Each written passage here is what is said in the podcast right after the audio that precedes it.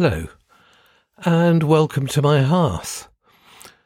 Now we're going to have to go back a little bit in our storytelling journey to link to somewhere we've already been, and that's the end of the Trojan Wars.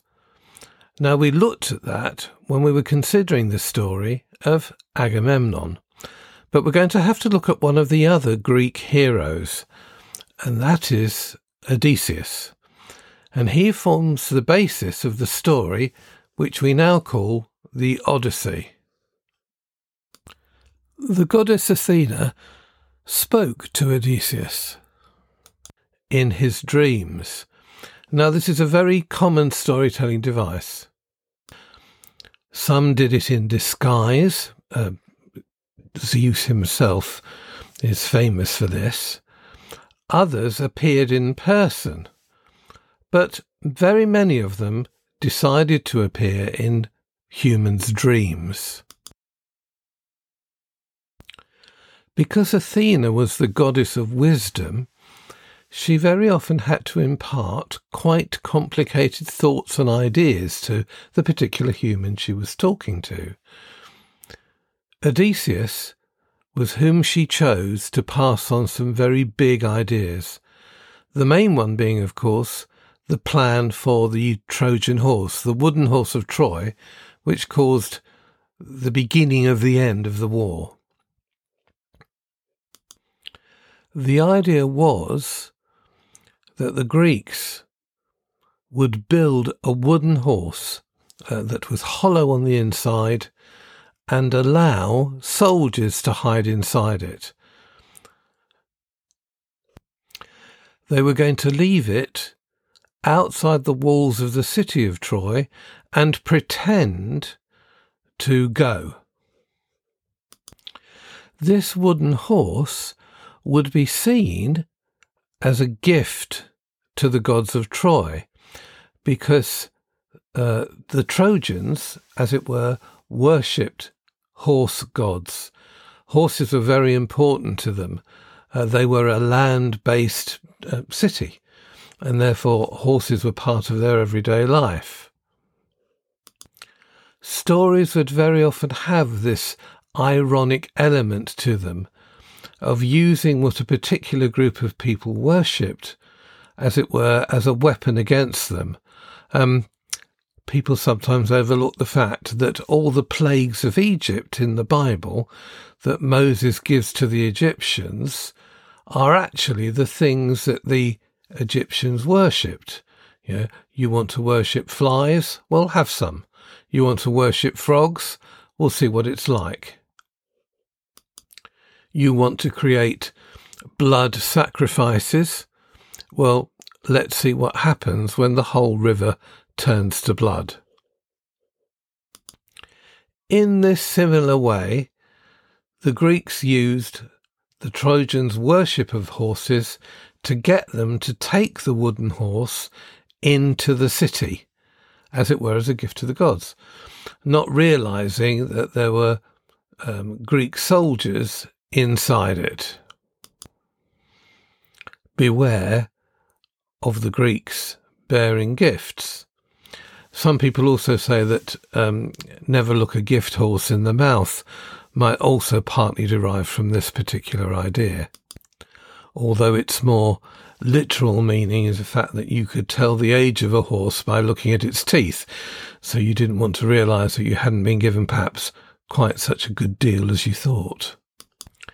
Now, these soldiers, when they came out of the horse, were going to do the thing that people hadn't been able to do for ten years, and that is they were going to open the gates of Troy so that the rest of the Greek army could come in and ransack the city. The plan would only work if the Trojans believed that the Greeks had left. So after the horse has been left outside the gates, the Greeks have to pretend to sail away. Now, because they're not really going away, the Greeks make a terrible mistake. I said to you in an earlier podcast that one of the things that sailors had to do when they were embarking on a journey was to make some kind of tribute or sacrifice or oblation uh, to the god Poseidon, so that they would have a successful voyage on a calm sea. Now, because they weren't really going away, they were literally sailing out of the harbour, hiding for a bit and then coming back, they didn't do that. Therefore, in the process, they didn't do what they should have done for the god Poseidon, and he was very angry. During the course of the whole war in Troy, Poseidon had managed to stay clear of choosing sides. Now uh, he'd become part, as it were, uh, of, of the whole ruse to end the war. And he was particularly angry with Odysseus, because it was Odysseus who passed over the plan from Athena to the rest of his Greek allies. And so symbolically, from Poseidon's point of view, Odysseus was the ringleader who had been part of the whole plan where he, Poseidon, had not been dealt with properly.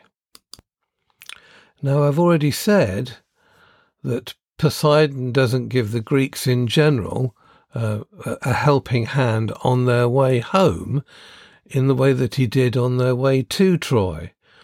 But for Odysseus in particular, he sets up all sorts of things, all sorts of obstacles in his way to getting home. Storytellers like to repeat various elements of a story so that it sticks in people's mind. This was particularly important for the Greeks because most of their storytelling was done orally. It wasn't people reading it in a book. There were professional storytellers who, as it were, told the story perhaps in uh, feasts or at entertainments or even in religious rites. They would tell the story in a very particular way, and the story had to be memorable. When you're trying to make something memorable, it's a very different process if it's being spoken to you than if you're reading it. Obviously, if you're reading it, you can go back and read it again and check what you've read. But when you're listening to it live, sometimes you need a helping hand. You need particular language that will be memorable. It'll be vivid. It'll have various poetic devices in it. Uh, it might have memorable phrases in it. Odysseus himself uh, in the Odyssey is always described as being a man with a shield like a tower. So that particular image becomes so memorable, you know it's him. Now, on his journey home, Odysseus has added, as it were, to the list of gods who are against him. Remember that on the side of the Trojans was the goddess of love. That's because Paris, the prince of Troy, had chosen the goddess of love in the particular judgment of Paris. So Odysseus has got the goddess of love against him on his journey on the way home. Also now against him is Poseidon, because of what happened with the Wooden Horse of Troy. These are two very powerful gods. If you are doing a long voyage by sea, you want Poseidon at least to be neutral to you and certainly not against you. Moreover, you don't want the goddess of love to be against you, because obviously she's in charge not just of romantic love, but also friendships and all the things that make human contact. Therefore, Odysseus's journey becomes fraught with many dangers. They are both physical and spiritual. They're human and emotional. In a poetic repeat, the Trojan War itself had lasted ten years. It then takes Odysseus ten years to get home. So he is away twenty years from his home. The Odyssey is very different to the story of the Trojan War, the Iliad, which preceded it, because the Odyssey is about one man's journey.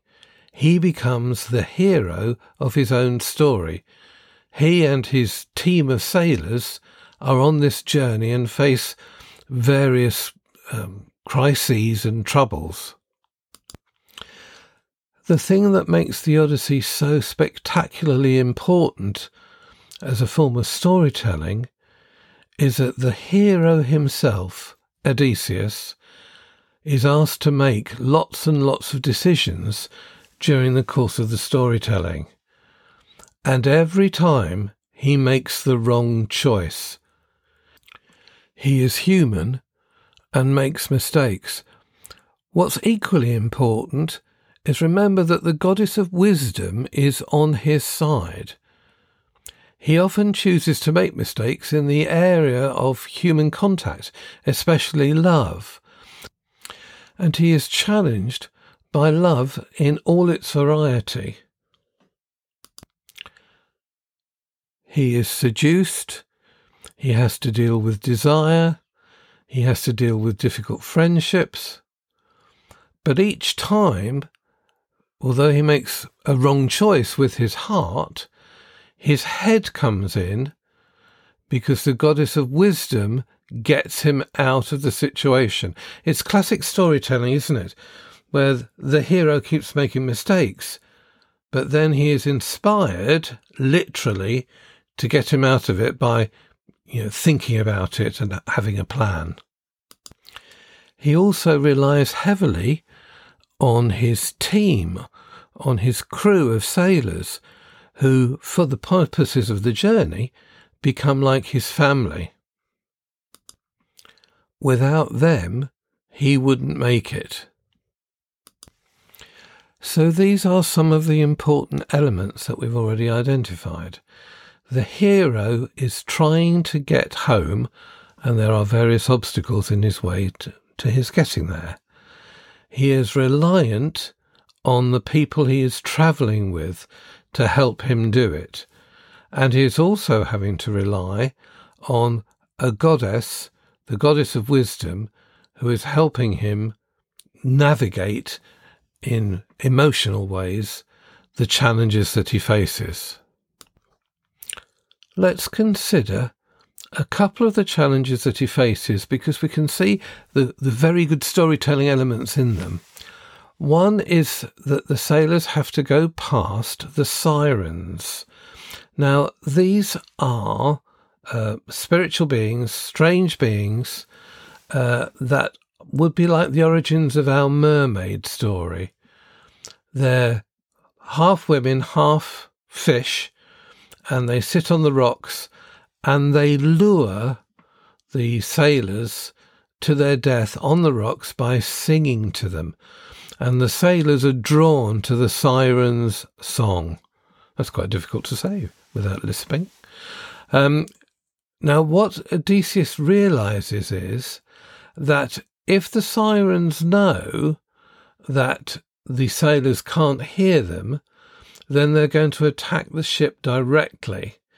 So he has himself tied to the mast. All the other sailors plug up their ears with wax so they can't hear the song. He can hear it, so the sirens know that they are making contact.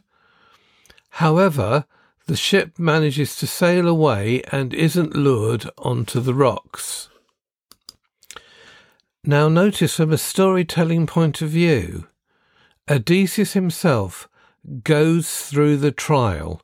He hears the sirens, the other sailors don't. But he actually faces it and goes through it. That is part of the hero's journey, to actually face whatever it is that has to be faced. By hearing the siren's song, he is fooling them. The sirens think they're making contact and they're not. But this is a classic storytelling device of actually turning the tables on the enemy that you are facing. Also, he couldn't have dealt with the challenge without the rest of his crew helping him. Now, next time, we'll look at one of the other challenges that Odysseus faces, and that's his adventure with the Cyclops, the uh, one-eyed giant son of Poseidon.